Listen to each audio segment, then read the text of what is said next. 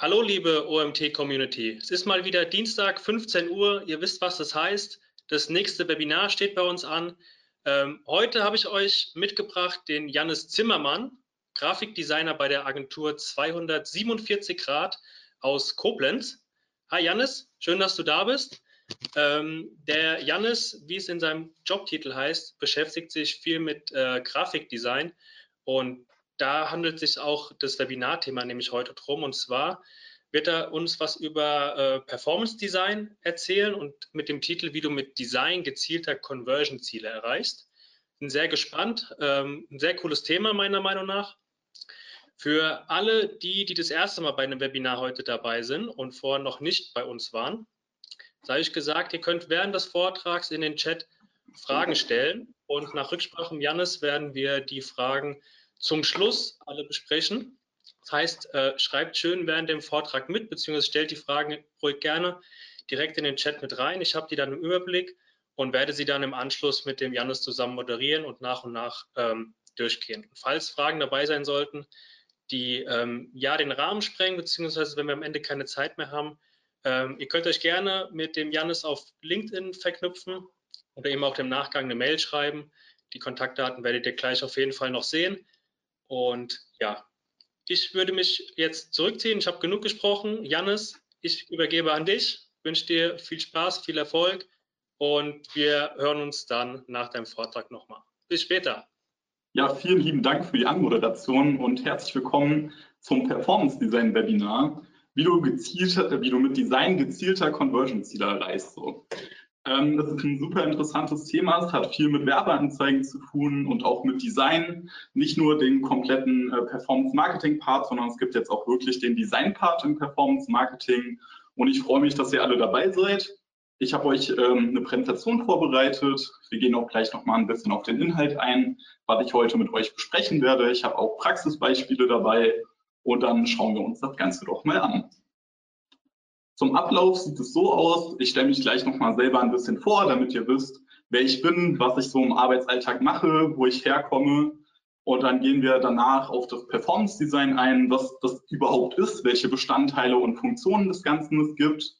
Dann gehen wir nochmal auf die Best Practice Tipps oder Best Practice Tipps, die ihr dann auch anwenden könnt, einfach aus unserer Erfahrung in der Agentur und meiner Erfahrung natürlich wie man das am besten aufbauen kann, um ähm, die Conversion-Ziele auch zu erreichen und das immer wieder zu optimieren und zu einer rundum gelungenen Werbeanzeige zu führen, jetzt im Designbereich. Und dann habe ich euch noch einen Best Practice Case mitgebracht von Genuines. Äh, das ist ein Schlappenhersteller aus Spanien. Ähm, und dann würde ich sagen, starten wir direkt mal mit der Vorstellung von mir. Ja, ähm, wie auch eben schon erwähnt wurde, ich bin Janis Zimmermann, ich bin 24 Jahre alt und komme aus Koblenz. Ich habe mich seit dem Alter von zwölf Jahren immer wieder mit Medien beschäftigt, wurde auch selbst im Design aktiv. Das waren so meine ersten Steps im Videoschritt, in Editings, in VFX, in 3D. Habe dann immer wieder kleine Montagen geschnitten, One-Clip-Edits, auch auf YouTube frühermals veröffentlicht. Und das hat mich einfach so inspiriert, dass ich da auf jeden Fall gesagt habe, okay, das was, das will ich mein Leben lang machen und ähm, ja, bin einfach mit Inspiration dann weitergegangen. Und digitale Medien waren für mich immer so das so der Keypoint in dem Ganzen. Dann habe ich mich danach so entschlossen, okay, was kann ich jetzt in meiner Zukunft anfangen und habe ein Abitur in der Fachrichtung Medien- und Gestaltungstechnik gemacht. Das war dann ein Mix aus Digital und Print und da habe ich dann auch, wurde mir das auch nochmal bestätigt, dass Digitale auf jeden Fall so der Bereich ist, in den ich rein will. Und äh, danach habe ich dann ein duales Studium an der DRBW in Ravensburg gemacht. Ähm, das ist dann auch wieder so aufgebaut, dass man jedes Semester andere Schwerpunkte hat. Von 3D zu Animationen, zu Filmen. Auch Print ähm, ist natürlich dabei oder Gestaltungsgrundlagen. Und äh, da lag auch mein Schwerpunkt auf jeden Fall auf den digitalen Medien. So, dann ging die Reise weiter. Ich habe äh, kurz Zeit als Screen Designer gearbeitet und habe so gemerkt, so das ist vielleicht nicht die Richtung, in die ich langfristig gehen will und bin dann zu 247 Grad gekommen und darf mich seitdem her mit Performance Design beschäftigen. Ein super interessanter Themenbereich. Wir betreuen eine, also wir sind eine Digitalagentur und wir betreuen viele verschiedene Kunden in unterschiedlichen Bereichen und im Performance Design oder im Performance Marketing, was ähm, damit dabei ist, können wir halt echt sehr, sehr viel erreichen und es ist immer cool, sich mit Werbeanzeigen auseinanderzusetzen. Und das sieht, so sieht dann auch ein bisschen mein Arbeitsalltag aus. So, Performance Design per se kann ich jetzt schon mal sagen, ähm, ist, also wie du mit Performance Design äh, deinen Erfolg deiner Creatives einfach verbesserst und das auch messbar zu machen, das ist auch der Keypunkt, mit dem ich mich beschäftige, weil bisher war es nicht wirklich möglich, Design auch messbar zu machen und das ist auch so mein Ziel jetzt, das immer weiter auszubauen, das zu perfektionieren, damit man genau weiß, wann ein Design auch wirklich gut funktioniert. Deswegen würde ich sagen, wir springen direkt jetzt äh, zum Performance-Design-Thema ähm, und besprechen mal die Bestandteile und Funktionen von Performance-Design. Also es ist ein Kurz gesagt habe ich euch mal ein kleines Zitat mitgebracht. Performance Design ist ein Bestandteil des Performance Marketings und bezieht sich auf das Zusammenspiel von gezielten gestalterischen und psychologischen Faktoren, die auf die Kommunikation im Zielmedium angepasst sind, um definierte Conversion-Ziele zu, äh, zu erreichen. So, das war jetzt ein sehr komplexer Satz. Im Kurzen kann man eigentlich sagen, Performance Design ist ein Bestandteil vom äh, Performance Marketing Prozess ähm, ist sozusagen ein Werkzeug, um Creatives ähm, messbar zu machen, zu optimieren und dann einfach gezielt einzusetzen. Also Creative für die Leute, die es nicht wissen, ist sozusagen der visuelle Inhalt einer Werbeanzeige und da liegt auch ganz stark mein Fokus darauf.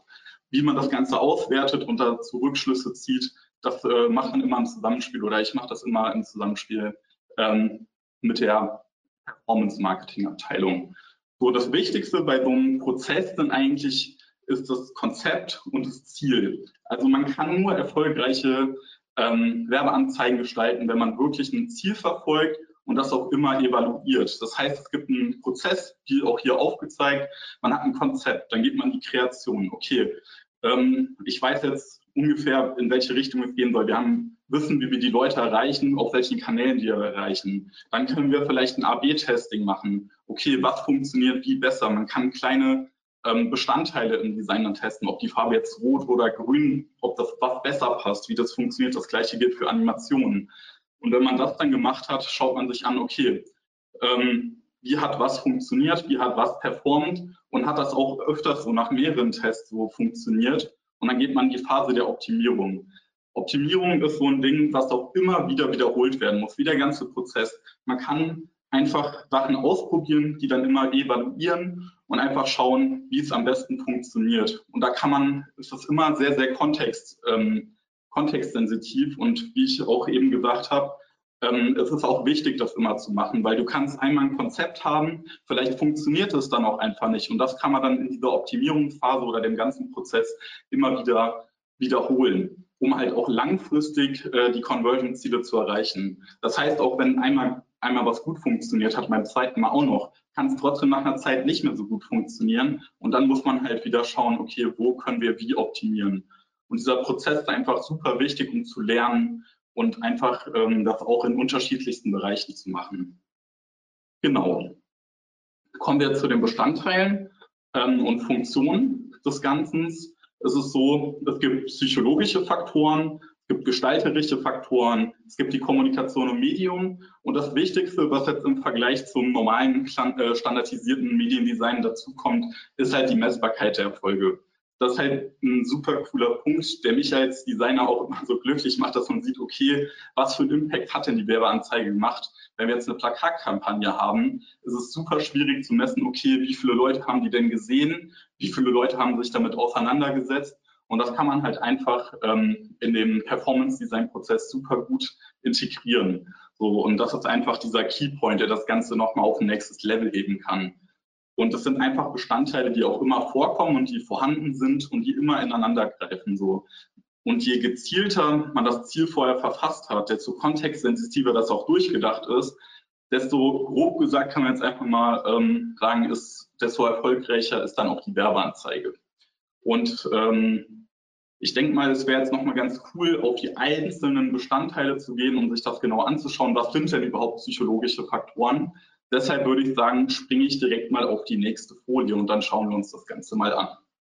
So, bei den psychologischen Faktoren ist es so, ähm, dass es hauptsächlich um die Medien- bzw. Werbepsychologie geht. Es ist so die Wirkung von Werbung auf das Verhalten und die User Experience der BetrachterInnen. Es ist so, dass mit dem gezielten Einsatz von psychologischen Faktoren Emotionen ausgelöst werden sollen und die dann letztendlich zur ähm, Verhaltensänderung führen. Das ist, kann man sich ungefähr so vorstellen, man hat eine Emotion, die getriggert werden soll und die soll dann vielleicht auch zu einer Kaufentscheidung führen und das ist dann genau diese Verhaltensänderung, die hervorgerufen wird. Dafür kann man dann auch gezielte Trigger einsetzen und da gibt es un also unendlich viele ähm, in der Werbepsychologie. Ich habe jetzt mal ein paar aufgeschrieben. Einmal die Verknappung, Reziprozität, FOMO, Social Proofing, der Anker-Effekt. Und da ist es halt so, zum Beispiel bei der Verknappung, ähm, es gibt zum Beispiel eine begrenzte Stückzahl oder eine Limited Edition oder nur noch für kurze Zeit verfügbar oder nur noch fünf Zimmer zu dieser Zeit verfügbar. Und da ist halt so, dass dieser dass diese Emotion oder dieser Druck ausgelöst hat, okay, ich muss jetzt zuschlagen und dann kommt halt diese Verhältnisänderung ins Spiel, weil man Angst hat, äh, das vielleicht auch gar nicht, ähm, gar nicht zu bekommen dann im Endeffekt.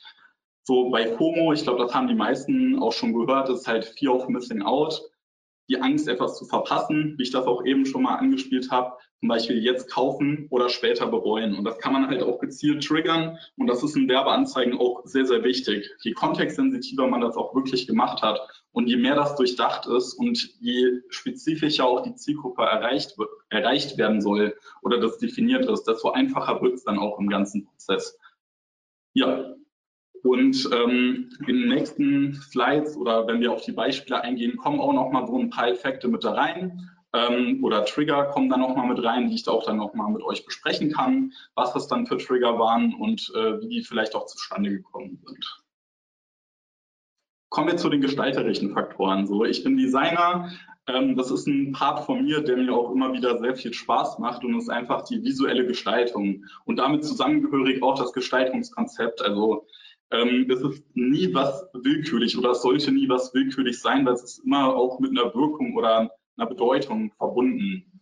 Äh, Design ist eigentlich so, dass es ähm, oder die visuelle Gestaltung ist so, dass es eine zusammenhängende Wirkung von Formen, Farben, Schriften, Bildern und Animationen ist.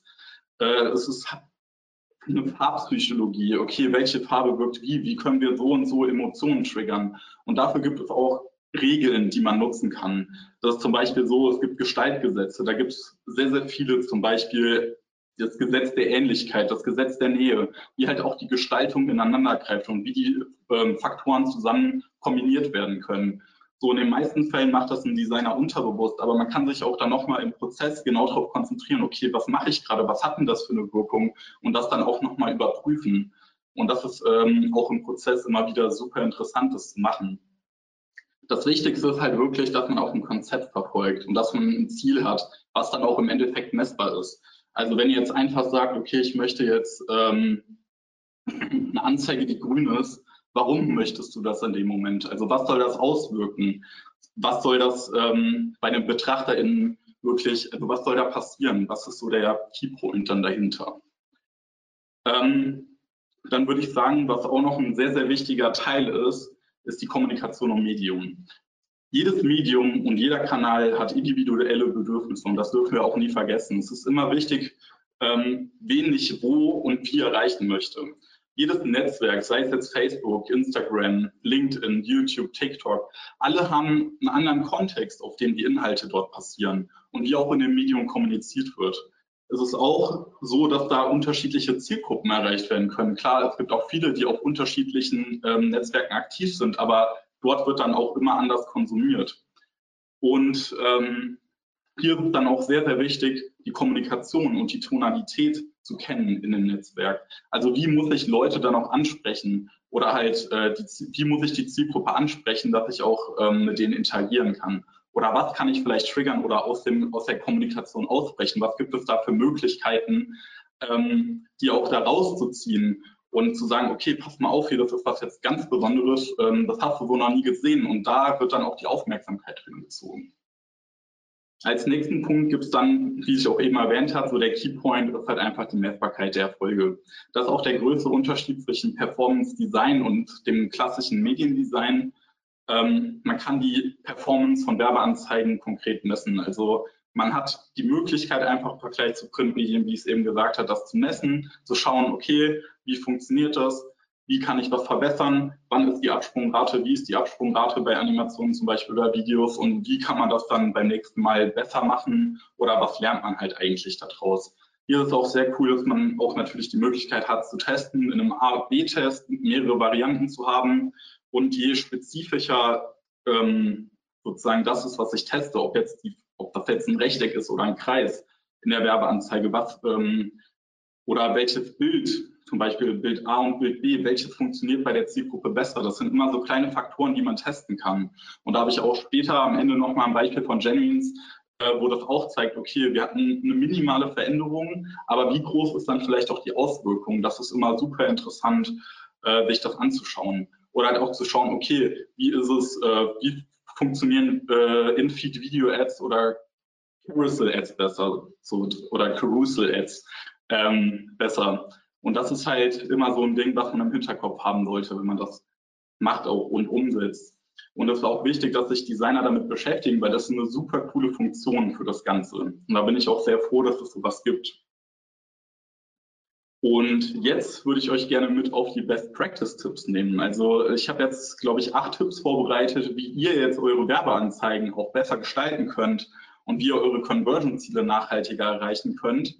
Äh, ich nehme kurz noch einen Schluck Wasser und dann gehe ich direkt auf den ersten Tipp mit ein.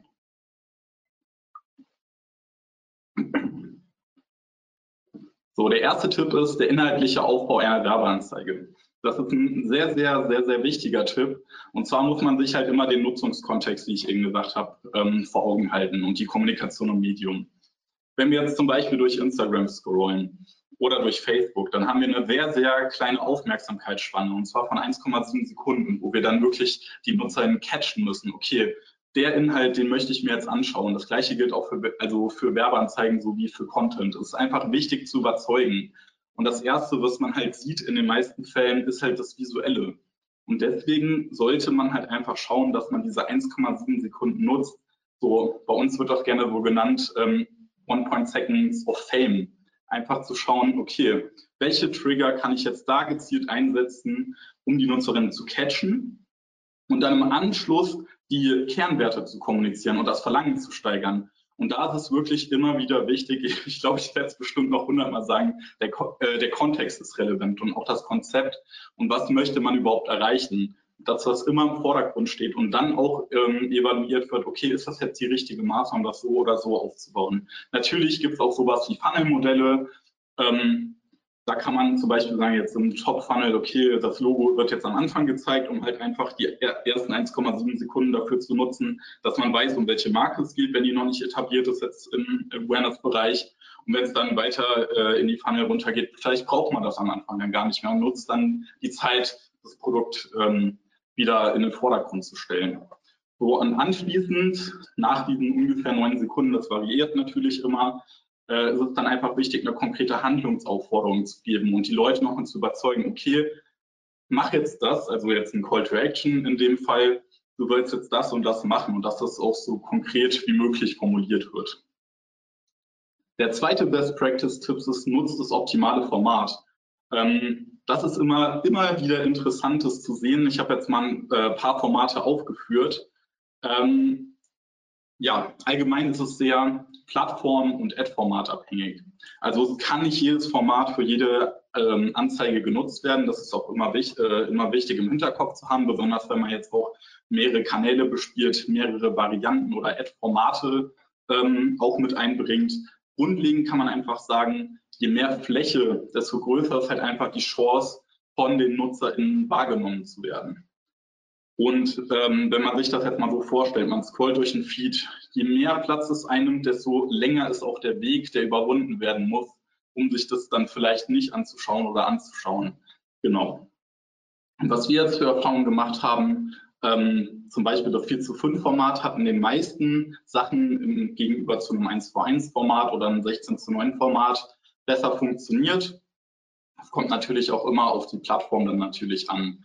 Oder es gibt ja auch Google Display Ads. Da kann man sagen, okay, ähm, es gibt jetzt sehr, sehr viele unterschiedliche Bannergrößen. Ich würde mich jetzt nicht nur auf eine spezialisieren, sondern ich würde die auch variieren und zu schauen, okay, wo funktioniert was besser. Es gibt ja für den Desktop unterschiedliche, es gibt dann für Mobilgeräte unterschiedliche Bannergrößen und da ist es einfach super interessant, dann einfach einen Mix davon auszufinden. Was ich da auch noch äh, vielleicht direkt zu sagen kann, äh, auch wenn man an das Konzept, das ich ganz am Anfang angesprochen habe, äh, Konzept, was ich ganz am Anfang angesprochen habe, zurückdenkt, ähm, ist es auch so, man kann auch in Funnel denken. Also dass man ein Konzept hat, was dann mehrere Funnelstufen auf unterschiedlichen Kanälen oder auch in unterschiedlichen äh, Ad-Formaten äh, bespielt wird und dass man dann halt schaut, okay, wie kann man so ein Funnel aufbauen, auch im Performance Marketing. Und das ist ein sehr, sehr interessantes Ding. Als nächstes ähm, gibt es verwende gezielte Trigger. Das ist sowas ähnliches wie die psychologischen Faktoren. Oder vielleicht kann man es auch so sagen, es gibt psychologische Faktoren, die visuell eingebunden sind. So kann man es fast nennen. Aber diese Trigger sind unheimlich wichtig in diesen ersten 1,7 Sekunden, die ich eben angesprochen hatte. Äh, das heißt, man muss die Nutzer vielleicht auch aus der gewohnten Kommunikation oder der Erwartungshaltung, die im Medium stattfindet, ähm, jetzt zum Beispiel auf Instagram herausziehen und das Interesse wecken. Als Beispiel habe ich dafür jetzt mal so eine Art Pattern Interrupt genommen. Äh, das wird wahrscheinlich nicht ähm, immer bei den Werbeanzeigen funktionieren, weil das vielleicht geblockt werden kann, weil das Funktionen ähm, vorgaukelt, die es vielleicht gar nicht gibt. Äh, hier zum Beispiel ein Videoanruf in der Story. Da ist man dazu gezwungen, okay, äh, was passiert jetzt? Warum habe ich jetzt hier einen Anruf?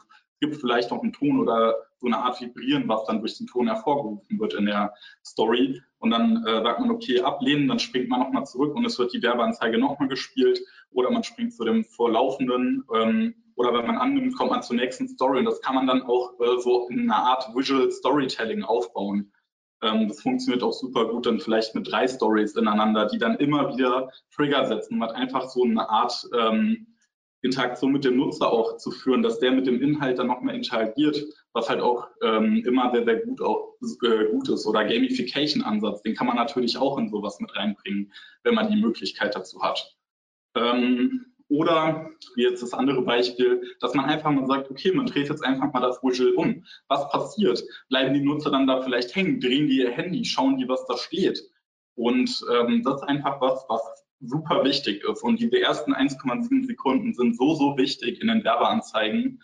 Und wenn man jetzt nur ein Logo da stehen hat, ohne dass das animiert ist, ohne dass sich was bewegt, man weiß vielleicht auch gar nicht, ob das weitergeht oder ob das nur das Logo ist, wie gut ist das dann und schauen die Leute dann nicht vielleicht eher was anderes und scrollen weiter? So das sollte man sich da wirklich immer im Hinterkopf behalten. Das nächste ist, erwecke Emotionen. Ähm, ja, Emotionen sind was sehr, sehr Wichtiges, wie ich auch eben angedeutet habe. ähm, es geht um Visual Storytelling. Es ist eine Kommunikationstechnik. Man möchte echte Emotionen vermitteln mit Bildern oder mit Videos, die Menschen und Ausstrahlung zeigen. Einfach vielleicht auch äh, positive Bildkompositionen, äh, wie jetzt mit der Schildgröße. Das ist eine aufsteigende Richtung was dann natürlich eine andere emotionale Ansprache hat, als wenn es eine absteigende Richtung ist. Das sind alles so Sachen, die man sich überlegen kann. Grundsätzlich ist es so, dass jedes Bild oder ähm, jedes Video Geschichten erzählen kann. Man muss es dann halt aber auch so planen, dass es rüberkommt und dass es wirklich Emotionen dann auch auslöst. Also kraftvolle und aussagekräftige Bilder mit einbauen. Da spielt auch der Punkt mit rein, ähm, je authentischer das auch äh, rübergebracht wird und je zielgruppenspezifischer, desto höher kann auch die emotionale Ansprache sein. Und eine ganz große Bitte, auch wenn man das nicht immer kann, ähm, machen kann, verwendet eigene Bilder anstatt vielleicht Stockbilder, um einfach dem nochmal eine persönliche Note zu geben, die auch wiederkehrend ist. Weil ihr habt das dann in der Hand, wie das Bild aufgebaut ist, von der Komposition, wie man das dann auch steuern kann. Klar, es ist in den meisten Fällen teurer, aber es kann auch eine größere Wirkung erzielen oder es sollte dann auch eine größere Wirkung erzielen, wenn man das so nutzt. Und das ist halt einfach ein sehr, sehr wichtiger Punkt bei dem Ganzen.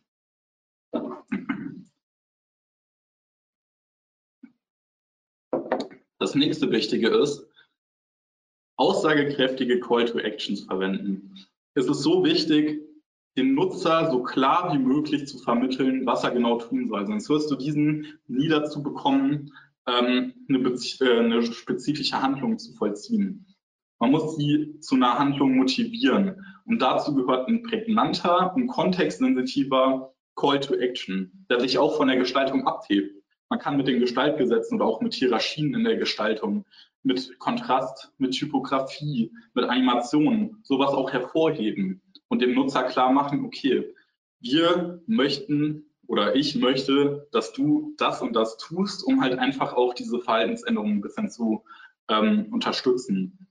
Und klare Call to Actions sind auch einfach wichtig, um das auch weiter voranzutreiben. Und dass der Nutzer nicht dann sagt, ja gut, ähm, ich weiß jetzt gar nicht, was ich hier machen soll, warum bin ich überhaupt hier und scroll dann weiter. Hier kriegt er wenigstens ähm, zum Beispiel bei dem Alnatura-Beispiel hier klicken, auf das war auf Instagram zu sehen, direkt auf den Button, okay, ich soll jetzt da drunter klicken. Klar kann man sagen, man könnte das auch anders formulieren, dass es interessanter für die Zielgruppe ist, aber sowas ist halt allgemeingültig. Es sticht halt nur nicht immer so raus. Ähm, zu dem Beispiel jetzt äh, vielleicht auch, was man hier rechts oben sieht, ähm, mit dem Atomic-Beispiel. Produkte entdecken, das war eine, was war denn das genau? Das war eine Collection-Ad, wo dann unten drunter rechts ähm, das, der Mehr erfahren-Button war. So, und damit kann man das dann halt auch von der Bewegung oder von der Position, wo das hinzeigt, sagen, okay, die Produkte, die jetzt da drunter sind, kannst du decken, du hast die Möglichkeit dazu und dann einfach zu schauen, dass man diesen Nutzer dann auch zur Interaktion äh, bewegt.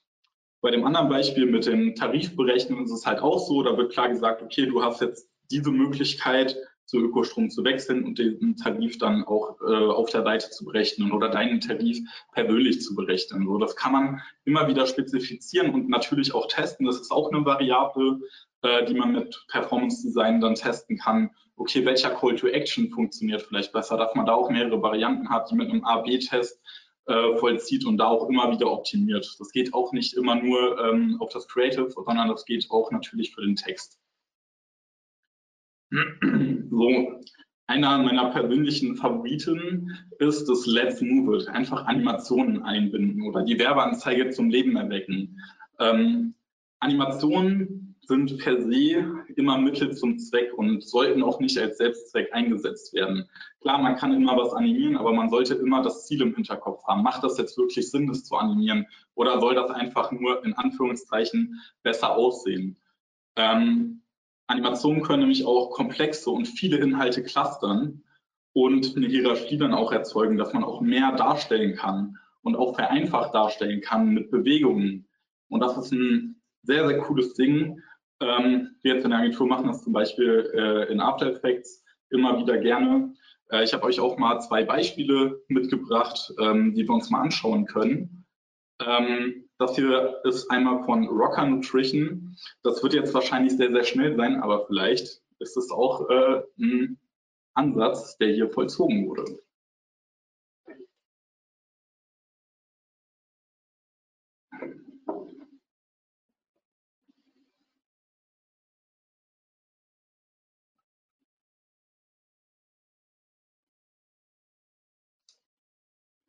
So genau, wie man das jetzt hier gesehen hat, es waren sehr, sehr viele schnelle Bildwechsel da.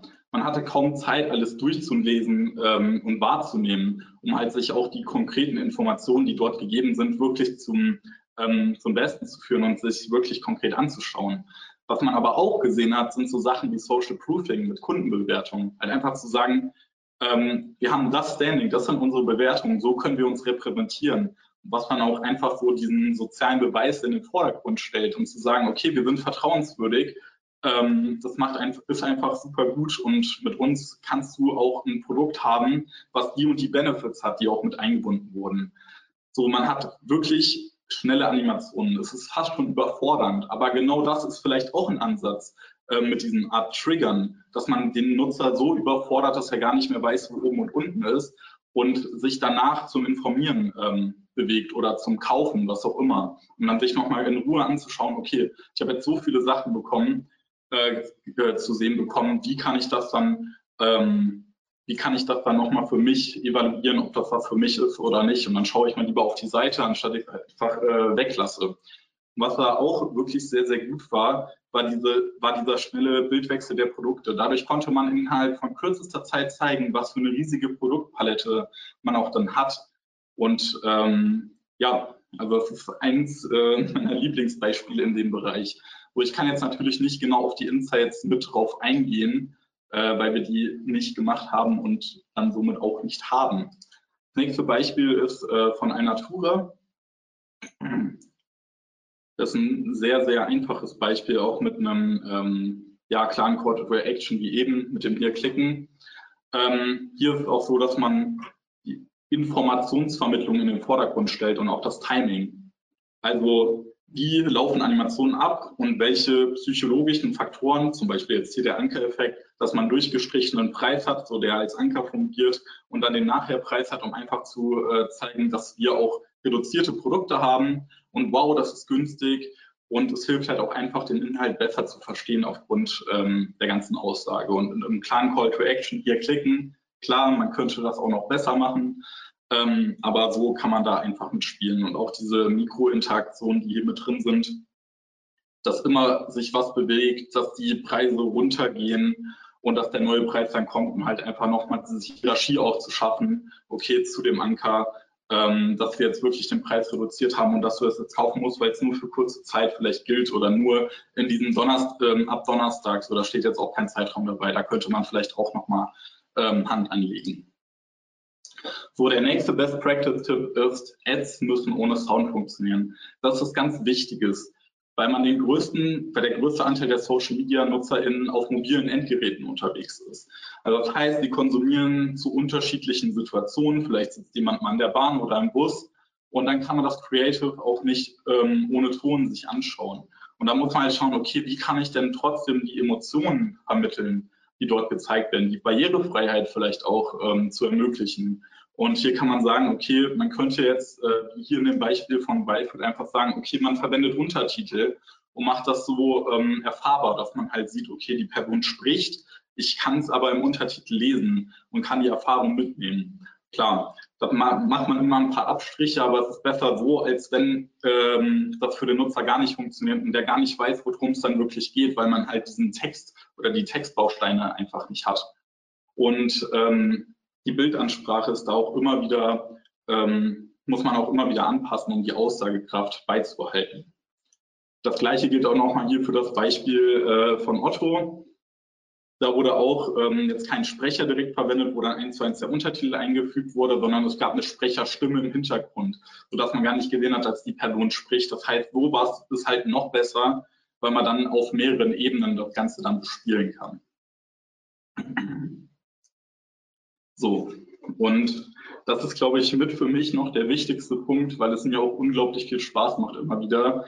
Keep inspired ist so, dass Inspiration wirklich die Essenz für neue Ideen ist und für neue Umsetzungsmöglichkeiten. Ich liebe es halt einfach, mich in dem ganzen Sammelsurium, was es mittlerweile gibt an Werbeanzeigen, mich durchzuführen und einfach zu schauen, okay, was machen denn gerade die Mitbewerber? Äh, wie können wir uns da auch vielleicht inspirieren lassen? Gibt es da vielleicht Beispiele, die gut funktioniert haben, die wir vielleicht noch besser machen können aus unseren Erfahrungen mit den ganzen äh, Analysen, die wir betrieben, waren, äh, betrieben haben? und einfach zu schauen, okay, was ist denn vielleicht ein äh, Best Practice Case und zu schauen, okay, äh, wie kann ich das noch besser machen und testen, testen, testen. Ich habe mir persönlich einen Inspirationsboard zusammengestellt, wo ich jetzt knapp 150 Werbeanzeigen mit drauf habe, die ich mir dann auch einfach anschaue, analysiere und dann halt einfach äh, die Wirkungen auch äh, mir nochmal vor Augen halte und dann auch einschätzen kann, okay, vielleicht in welchem Funnel wurde das eingesetzt, an welcher Zielgruppe wurde das ausgespielt und da kann man immer Rückschlüsse ziehen für die eigenen Ads. Ähm, ich habe jetzt in dem Fall zum Beispiel Milanote verwendet, weil man da auch Videos mit reinziehen kann. Und äh, das funktioniert für mich jetzt persönlich einfach sehr, sehr gut. Das Wichtige ist nur, dass man auch up-to-date bleibt, dass man nicht nur alte Anzeigen da drin hat, sondern dass man das auch immer stetig aktualisiert und auch mit dem ähm, ähm, halt mit dem mit der ganzen Entwicklung äh, von den sozialen Netzwerken geht und halt auch mit der Entwicklung von der Zielgruppe. So, das ist einfach super wichtig und super gut. Für mich persönlich ist es so, dass ich viel auf der Facebook-Werbebibliothek unterwegs bin, um mir die Creatives anzuschauen, vielleicht auch die Texte dazu, wie funktioniert auch beides im Zusammenhang und ähm, einfach schaue, was inspiriert mich oder was könnte potenzielle KundInnen ähm, interessieren und das ist einfach super wichtig, besonders als Designer. Es gibt da auch ganz viele andere Quellen, jetzt zum Beispiel für Webdesign oder so gibt es ja Dribble, Behance, was auch immer. Und da kann man sich auch immer im Detail halt anschauen, wie Projekte vielleicht auch funktioniert haben und welche Wirkung das Ganze auch hatte. Wie auch eben angesprochen, äh, habe ich euch noch ein Best Practice Case mitgebracht, und zwar von Genuines. Äh, Genuines ist wie eben am Anfang schon mal gesagt ein Sandalen- bzw. Schlappenhersteller aus Spanien. Äh, alles ist auch made in Spain, das heißt, dort wird alles produziert und auch abgewickelt. Und die sind jetzt auf uns zugekommen und wollten auf dem deutschen Markt Fuß fassen, also in Form von äh, Werbeanzeigen auch und dann halt auch der direkte Abverkauf, der über Genuines dann auch in Deutschland funktioniert. Und dann kamen die halt auf uns zu und haben gesagt, okay, wir wollen das und das erreichen und wie können wir das halt schaffen. Und dann sind wir am Anfang hingegangen und haben uns ähm, für die Zielgruppe, die vorgelegen hat, das waren jetzt äh, Frauen zwischen 25 und 49 Jahren, so die primäre Zielgruppe, wie können wir da schauen, wie wir äh, das Produkt an die Frau bekommen in dem Fall oder auch an den Mann. Funktioniert natürlich beides, weil da gibt es äh, für jedes Geschlecht auch äh, passende Produkte. Genau, wir haben jetzt mal geschaut, okay, es gibt einen A- und B-Test in dem Fall. Wir sind auf eine In-Feed-Video-Ad gegangen, die auch natürlich in einer Collection-Ad stattfinden kann als äh, Titelbild oder Titelvideo. Und das war halt einfach sehr, sehr interessant, was äh, wir beim Aufbau halt auch gemacht haben. Es ging hauptsächlich darum, erstmal Awareness zu schaffen. Deshalb haben wir gesagt, okay, wir möchten auch das Logo in der ersten Zeit einbinden, um halt auch die Marke in Erinnerung zu, ähm, ähm, damit die Marke auch in Erinnerung bleibt. So, es kennt halt niemand auf dem deutschen Markt. Das meiste, was halt vorher gekommen war, war über Zalando, aber als eigenständige Marke hat das noch nie funktioniert. Deswegen haben wir im ersten Schritt gesagt, okay, wir möchten, ähm, wir möchten das Logo auch unbedingt in der ersten Zeit zeigen. So, wir gucken uns die Werbeanzeige jetzt mal an.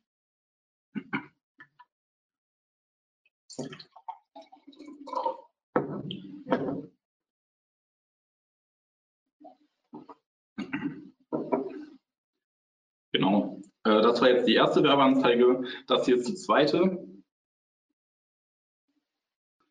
So, ich habe jetzt gerade auch in der Übertragung gesehen, äh, dass das ein bisschen, upsala, dass das ein bisschen gehangen hat.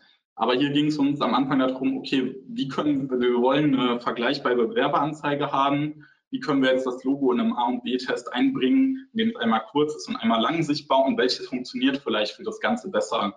Ähm, einmal mehr ein Produktfokus, ich kann mal gerade beide starten. Ähm, bei der ersten Variante ist das, bei der ersten Variante ist, äh, ist das Logo länger sichtbar und es wird ein Slide nach oben vollzogen beziehungsweise nach unten. Und bei dem anderen ist es so, dass der Slide immer nacheinander reingekommt, aber nach dem ersten Slide das Logo auch wieder verschwunden ist. Und in unserem Fall hat sich das Ganze so äh, ausgewirkt, dass die rechte Werbeanzeige besser funktioniert hat und haben gesagt, okay, wie können wir das auch weiter optimieren und geschaut, okay, was gibt es für Möglichkeiten, vielleicht auch für andere Schuhe das zu bewerben, fast schon in Richtung eines Templates. Ähm, und es war dann sehr interessant, das Ganze dann zu vollziehen und die Insights da auch zu generieren. Weil es ist immer schön, so einen B2C-Kontext auch zu haben. Okay, es gibt wirklich Produkte, weil am einfachsten natürlich B2C-Produkte ähm, an die Zielgruppe zu bringen. So. Ähm, als nächstes Beispiel habe ich euch noch verschiedene Story-Ads mitgebracht. Ähm, die sind dann statisch, also dieses Mal nichts animiert. Da ging es darum, dass wir verschiedene Bilder testen, die dann auch von der Positionierung und auch von der Dynamik unterschiedlich sind. Einmal auch von weiter weg und einmal äh, näher angeordnet, um zu schauen, okay, welche Wirkung kommt vielleicht auch vor. Ähm, wie man hier sieht, ist es eher ein bisschen weiter weg und ähm, der Call to Action, jetzt Herbst- und Winterkollektion entdecken, zeigt dann auch nochmal mit auf den Schuh und symbolisiert Swipe-Up, äh, was stattfinden könnte als Call to Action. Und äh, danach gibt es das gleiche nochmal mit einem anderen Bild. Jetzt haben wir uns gefragt, weil wir natürlich auch Awareness für die Marke haben wollen, okay, wir bringen vielleicht noch das Logo mit rein und testen dann auch mal, was funktioniert da besser? Ist es mit oder ohne Logo ähm, performt dann besser? Und das ist immer sehr, sehr individuell und auch für jede Zielgruppe unterschiedlich. Und das funktioniert auch beim selben Kunden mit unterschiedlichen Zielgruppen immer nicht gleich. Das heißt, man musste immer öfter testen, um halt auch nachhaltige Ergebnisse zu erhalten, was da sehr, sehr wichtig ist. Genau. Und in dem Fall hat es uns äh, gezeigt, dass das mit Logo tatsächlich besser funktioniert hat, auch wenn ich am Anfang aus meiner Erfahrung her dachte, es wäre zu werblich. Aber tatsächlich in dem Fall hat es so funktioniert. Das heißt, auch die Best Practice Tipps, die ich euch eben genannt habe, die sind immer situationsabhängig. Das ist so ein, das ist eher so die Grundlage, aber man kann das immer wieder variieren und das ist auch sehr, sehr wichtig, dass man das tut und auch seine eigenen Erfahrungen da macht. Als letztes ähm, habe ich noch eine Perusal-Ad mitgebracht. Äh, da haben wir halt geschaut, ähm, So, ich hoffe, ich bin wieder da. Sah gerade aus, als wäre ich kurz weg gewesen. Ähm, als letztes Beispiel habe ich euch eine Perusal-Ad mitgebracht, die jetzt auch von Genuines wieder ist. Und da wollten wir einfach schauen, okay, wie können wir denn äh, den Punkt Schuhe statisch nochmal aufgreifen, eine Carousel-Ad. Wie können wir schauen, dass wir das interessant verpacken, dass man auch zum Weiterswipen animiert. Das haben wir dann mit überlappenden Bildern äh, geschafft. Auch mit der Richtung, in, äh, in die die Schuhe angeordnet sind, die auch immer positiv ist, aufsteigend und weiterführend. Und es war halt einfach sehr interessant, das auch so zu testen. Das gleiche haben wir dann auch nochmal ähm, mit einem anderen Schuh gemacht und da halt dann auch immer das eine oder andere optimiert oder mal mit den Farben ausprobiert, okay, was funktioniert denn da wirklich besser. So, letztendlich ähm, kann ich euch einfach sagen, es ist super gut, ähm, Performance Design auch im Performance Marketing Prozess anzuwenden und das Design auch nicht immer hinten anzustellen, weil ich glaube, dass man zusammen da sehr, sehr viel schaffen kann. Und ähm, das ist für mich auch immer wieder super wichtig und das merkt man auch immer wieder im Prozess. So zusammen funktioniert das einfach viel, viel besser. Und wenn man da auch in den Austausch kommt und ich sage, ja, okay, äh, vielleicht ist das Creative jetzt nicht so wichtig, das Creative wird auch immer wichtiger.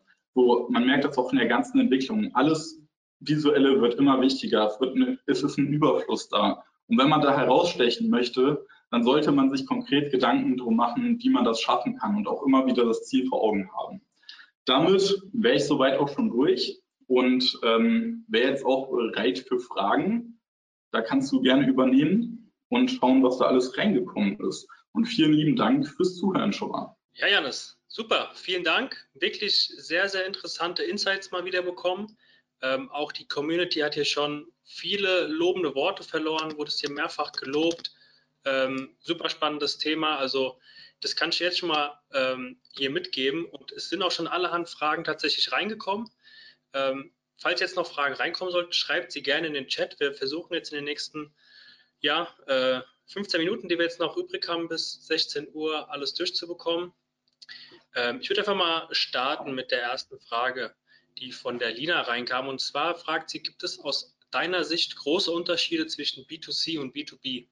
Also natürlich gibt es da große Unterschiede, weil es halt, wenn man ein Produkt direkt an die Person bringen möchte, es halt natürlich einfacher ist und auch die Zielgruppe zu bestimmen in den meisten Fällen über Interessen halt einfacher ist. So. Ähm, ich persönlich bin jetzt, komme ja nicht aus dem Marketing, deswegen ähm, kannst du dich gerne vielleicht nochmal an unsere ähm, Performance-Marketing-Abteilung wenden, um das Ganze anzugehen. Aber für mich persönlich ist das jetzt auch im Design einfacher, darauf einzugehen, weil man halt auch selber näher ähm, an den Produkten oder am Kauf dann auch letztendlich ist. Ich okay. hoffe, ich konnte dir noch ein bisschen weiterhelfen. Die Danina hat gefragt, wo macht ihr diese AB-Tests? Direkt in Facebook, Insta und Co. oder habt ihr dafür separate Tools? Das ist auch wiederum eine sehr, sehr gute Frage. Äh, da kann ich auch nur auf äh, die Performance-Marketing-Abteilung verwenden, ähm, weil ich selber das gar nicht mache. Also ich ähm, schaue das mir nur zusammen mit denen an. Also dann kann ich dir leider nicht weiterhelfen, aber da kannst du gerne auch mal uns oder mir eine Mail schreiben und dann werde ich da auch nochmal intern Rücksprache halten. Und da finden wir auf jeden Fall einen Weg, dir dann nochmal da weiterzuhelfen. Janis, willst du vielleicht gerade auf deine, auf deine letzte Kontaktchart schon mal verweisen? Ja, alle, kann ich machen. Die jetzt irgendwelche Fragen haben oder nochmal nähere Infos haben wollen, genau. ähm, schreibt direkt dem Janis oder wie gesagt, vernetzt euch auf LinkedIn. Ähm, hier, der Daniel hat gefragt, hallo Jannis, welche Ad-Formate, Bild, Video, Karussell, Story, Reel etc. pp. hat eurer Erfahrung nach am besten konvertiert? Mhm. Also das haben wir letztens auch mit geboosteten Sachen nochmal ganz klar herausgefunden. Ähm, und zwar sind das Art Collection Ads, weil man da viele Möglichkeiten hat. Man hat die Möglichkeit, Titelbilder zu verwenden. Ähm, und natürlich auch die Produkte in den Fokus zu stellen. Aber was ich da auch wieder sagen kann, es ist immer sehr individuell, je nachdem, wo deine Zielgruppe natürlich ist. Also du kannst nicht per se sagen, das funktioniert immer gut. So, man muss das wirklich an dem Kontext da auch messen. Aber das ist jetzt unsere Erfahrung. Und ich denke mal auch, die ganzen Story- und Real-Formate werden immer mehr genutzt. Und da geht auch ein bisschen so der Geist der Zeit mit, auch mit äh, YouTube-Stories und so weiter. Dass man da halt einfach schaut, dass man da auch mitgeht.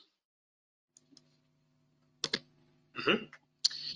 Die nächste Frage von Martin. Ähm, hast du Erfahrung mit Illustrationen anstatt Bildern als Creatives?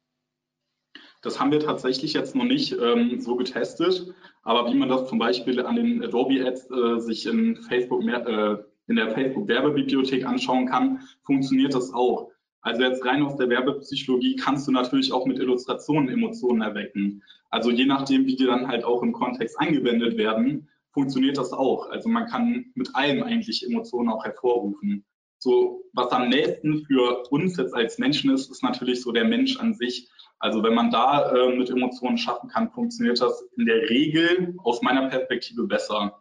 Aber man kann natürlich auch auf Illustrationen setzen. Das funktioniert natürlich auch. Vielleicht dann nicht nur auf Text, sondern dann halt auch wirklich auf Characters zum Beispiel. Okay. Die Sandra fragt äh, oder hat geschrieben, du meintest sowas wie, je mehr Fläche, desto besser. Heißt, man könnte auch auf LinkedIn mal von gängigen Formaten abweichen und vielleicht eher 1 zu 1 Formate nutzen? Inwiefern gängige Formate? Also ähm, wenn das jetzt so bedacht ist, ich habe jetzt in letzter Zeit auf LinkedIn beobachtet, dass es teilweise auch in einem Story-Format äh, Bilder gab, die hochgeladen wurde. Klar, es nimmt halt mehr Fläche ein und das könnte auch so funktionieren, aber es ist auch immer variabel. Aber das muss man halt auch testen, was die Zielgruppe dann auch einfach bewegt. Also es gibt immer unterschiedliche Sachen, die man da herausfinden kann. Also mir persönlich ist es so, also ich selber kann mich davon auch nicht freisprechen. Bei mir ist ein 4 zu 5 Format auch so, dass mich das eher catcht oder halt ein hochformatiges Format, weil es halt einfach mehr Fläche einnimmt und mich dann ähm, zum Draufschauen mehr animiert und da ich gar nicht so schnell weiter, äh, scrollen kann. Aber das kann man natürlich immer testen und variieren. Es kann auch mal sein, dass ein 16 zu 9 Format besser funktioniert, vielleicht auch dann wegen dem Inhalt oder aufgrund des Inhalts einfach oder gestalterischen Aufbau. Die Nadine hat gefragt, wie geht ihr denn als Agentur mit sehr spezifischen Kundenvorstellungen und Wünschen in den visuellen Gestaltungen um? Das ist eine äh, sehr gute Frage. Also natürlich sind wir als Agentur darauf bedacht, dass man unsere Expertise auch in dem Moment dann sozusagen wertschätzt und dass man da auch viel Wert drauf legt. Weil wir haben da in, dem, in den meisten Fällen auch mehr Erfahrung. Und ich denke mal, wenn man das auch so beim Kunden klar ansprechen kann und sagen kann, hey, pass mal auf, wir haben uns dazu Gedanken gemacht oder halt auch Gegenbeispiele bringt, dann kann man den Kunden auch davon überzeugen. Also das ist immer eine Möglichkeit. Klar, man erkennt, äh, kennt das auch schon mal, ja, aber wir wollen das jetzt trotzdem so haben. Ähm, aber man muss da einfach in die Kommunikation und auch in den Austausch gehen. Und dann kann man in den meisten Fällen äh, das auch zum Positiven oder äh, so wenden. Genau. Okay. Nutzt ihr, ja hier, die Sarah hat gefragt, ähm, nutzt ihr ein Automatisierungstool in der Kreation, um verschiedene Abformate zu erstellen? Wenn ja, welches? Äh, tatsächlich nicht. Also ähm, ich weiß nur, dass es in der Performance-Marketing-Abteilung manchmal so ist, dass man ähm, variable Ads, äh, Google Ads erstellen kann, dass man halt zwei Formate hat und die sich automatisch erstellen lassen. Ähm, aber wir benutzen das eigentlich nicht. Bei uns ist alles äh, individuell. Sagen wir mal so, man kann natürlich Templates entwickeln, die man auch immer mit unterschiedlichen Inhalt füllen kann, aber die Entwicklung liegt dann natürlich auch wieder auf unserer Seite. Also das Vorgeben, wie funktioniert was, wie sind Animationen aufgebaut. Die Elisabeth hatte noch eine Frage, du hattest es, glaube ich, genannt. Ähm, lieber Janis, wo kannst du nochmals Werbeanzeigen von anderen vergleichen auf Facebook? Und dann hattest du zwei Tools genannt. Ähm, das ist die Facebook-Werbebibliothek, wo man das äh, sich anschauen kann. Die weiteren Tools weiß ich gerade nicht genau. Ähm, ich habe das so gemacht, also ich hatte eben Milanote angesprochen. Da habe ich meine ganzen Werbeanzeigen, die ich aus der Facebook Ad Library oder auch aus meinem Feed gesichtet habe, gespeichert und die kann ich mir auch immer wieder anschauen. Das ist so eine Art Online-Tool, wo man auch äh, Storyboards zum Beispiel erstellen könnte. Okay nochmal für alle auch, äh, weil es kam noch die ein oder andere äh, Frage rein, ähm, weil sie was akustisch nicht verstanden hatten. Die Webinare werden natürlich für uns, äh, für euch im Nachgang online gestellt, sodass sie on demand abrufbar ähm, sind. Dort könnt ihr euch das Webinar auch nochmal anschauen ähm, und dann je nachdem vorspulen zu dem Teil, den ihr vielleicht nicht verstanden habt oder nochmal äh, euch anschauen wollt. Falls dann immer noch Rückfragen offen sein sollte, ihr seht ja jetzt gerade die Kontaktdaten vom Jannis, ähm, könnt ihr euch gerne jederzeit an ihn wenden. So, zum aktuellen Zeitpunkt haben wir keine offenen Fragen mehr. Jetzt die letzte Möglichkeit, hier nochmal ähm, in den Chat reinzuschreiben. Es kommen nach wie vor sehr viele ähm, Lobeshymnen für dich, Janis. Also Vortrag kam sehr, sehr gut an. Danke für die, für die vielen Tipps. Ähm, ja, Dank. bisher kommen jetzt auch hier nur, nur Danksagungen rein.